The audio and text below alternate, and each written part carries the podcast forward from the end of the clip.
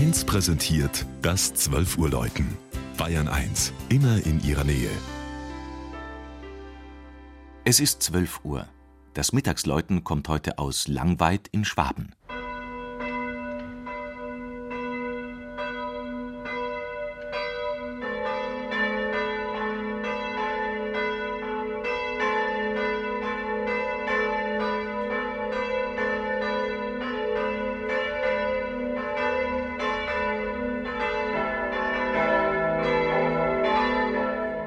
Langweid liegt dem Lech so nahe, dass die malerische St. Vitus-Kirche nur deshalb nie vom Hochwasser geschädigt wurde, weil sie am höchsten Punkt der Gemeinde steht. Deshalb hatten auch die Römer hier, 15 Kilometer nördlich von Augusta Vindelicorum, dem heutigen Augsburg, einen Heeresstraßenstützpunkt errichtet und nebenbei gesagt drei Tonnen kaputtes Geschirr hinterlassen. Vor zwei Jahren entdeckt, verfrachteten es die Langweider kistenweise in die Archäologische Staatssammlung – und überlegten, die Ortsgeschichte tausend Jahre zurück zu datieren. Denn bisher galt eine 1143 ausgestellte Urkunde Papst Cölestins II. als erste historische Quelle. Die malerische St. Vitus-Kirche trifft auf das 1777 geweihte frühklassizistische Gotteshaus ganz im wörtlichen Sinne zu.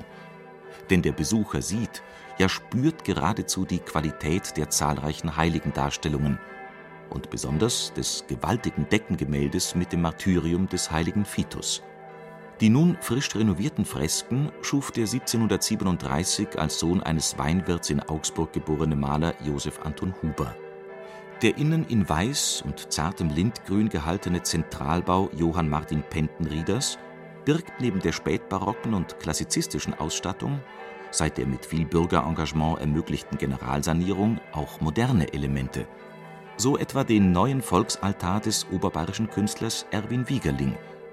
Den runden Marmortisch trägt als gewissermaßen fünftes Standbein eine mit Olivenöl gefüllte Glassäule. Ihr durchscheinender Goldton reagiert auf die Jahreszeiten und flockt bei Kälte aus.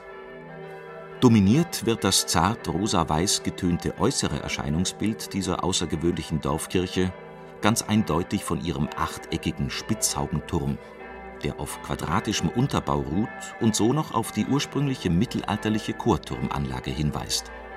Seine vier Glocken wurden 1950 in Villingen gegossen